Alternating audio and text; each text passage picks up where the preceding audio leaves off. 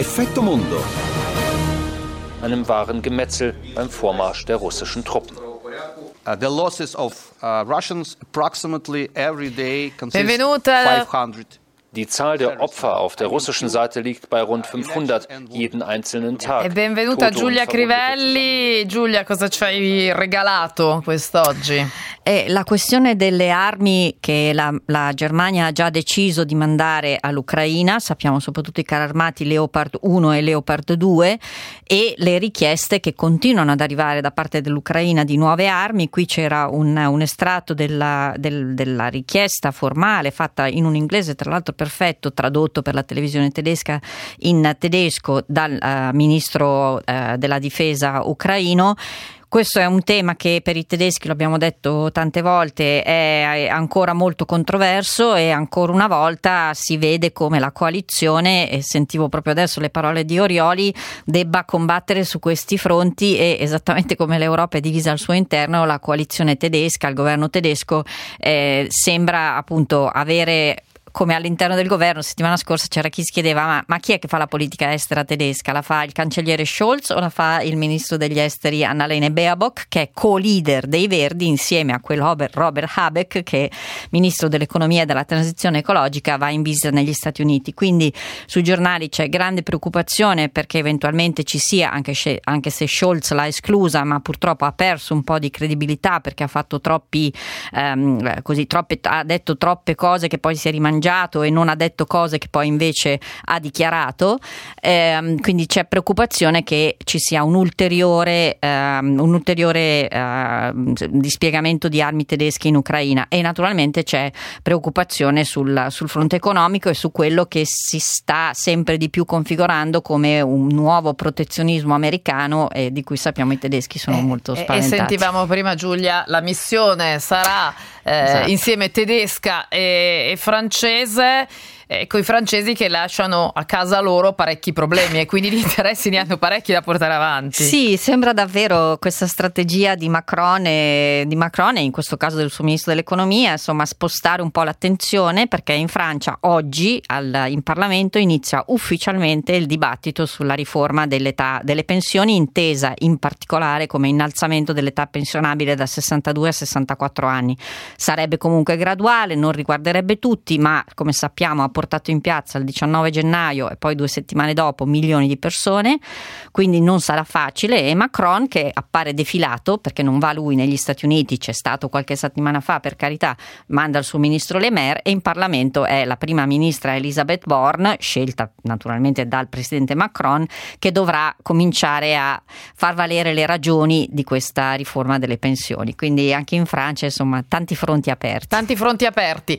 Eh, vanno a Washington dove il tema invece mi pare di capire è ancora il, il- il pallone spia. Anche qui ci hai portato un contributo. Sì, guarda, eh, il primo audio che sentiamo è quello del senatore Marco Rubio, che è un senatore della Florida, repubblicano, ed è vicepresidente della commissione eh, de- sulla, della sulla sicurezza del Senato americano e sentiamo cosa dice di questo abbattimento. I think what's embedded here is a clear message. It's not a coincidence that this happens leading up to the State of the Union address, leading up to Blinken's visit to China. The Chinese knew that this was going to be spotted. They knew that we were going to have to react to it. They flew it over military installations and sensitive sites across, right across the middle. Dunque sappiamo che il pallone è stato abbattuto, ha, ha avuto tempo però di, di volare sopra ben 11 stati americani, quindi secondo Rubio, che naturalmente approva la decisione, anche se la considera tardiva, di, eh, di abbattere quel pallone considerato un pallone spia, qui tutti ormai si esercitano nell'interpretare il pensiero cinese che sappiamo quanto sia difficile. Comunque per esempio Mark Rubio, Marco Rubio dice era, è un chiaro messaggio che la Cina ha mandato agli Stati Uniti a pochi giorni dal State of the Union Address, che letteralmente è lo Stato dell'Unione, cioè del- degli Stati Uniti d'America, un discorso che il presidente in carica tiene una volta all'anno, lo terrà domani alle 8 ora di Washington, 8 di sera, quindi in piena notte qui da noi, e dove, dove, eh, sicuramente dovrà parlare anche di, di, di, Di quello che è generale, accaduto sì, e dei in- rapporti con Pechino senza Esatto. dubbio, insomma. E quindi tutti i giornali americani oggi ne parlano, ci sono queste foto che fanno molta impressione perché il cielo era veramente eh, super blu, quindi questo pallone che quasi sembrava una luna. eh, ma Sì, le magari- immagini sono, eh, sono al di là del fatto che, Mm.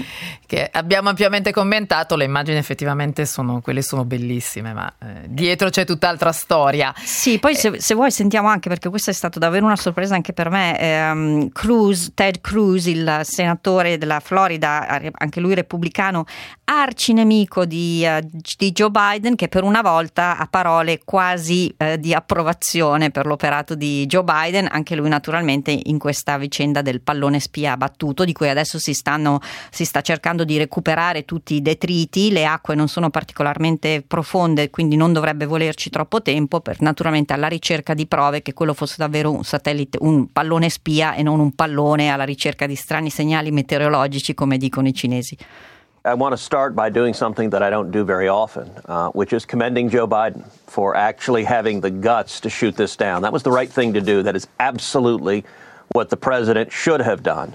And more broadly, I, I think this entire episode telegraphed weakness to Xi and the Chinese government. Quindi dice sì, eh, ha avuto il coraggio, the guts, di buttarlo giù, era la cosa giusta da fare, ma comunque l'ha fatta troppo tardi e sostanzialmente ha mandato questo, questo cablogramma a, a, Pechino, cioè noi effettivamente eh, siamo comunque deboli perché non riusciamo in fretta a prendere posizione contro di voi. Ripeto, io trovo molto li coraggioso. Li ha messi d'accordo, se sì, non altro. Li ha messi ecco. d'accordo, però trovo coraggioso queste, queste interpretazioni così crystal clear, cioè così chiare del pensiero di Xi. Io francamente credo credo che anche in patria a volte fatichino a capire a la capirlo. strategia, quindi vedremo. Vedremo, sicuramente questa storia del pallone non, non, finisce qui. Grazie allora intanto a Giulia Crivelli, naturalmente come sempre anche domani ci porterai eh, molte altre notizie.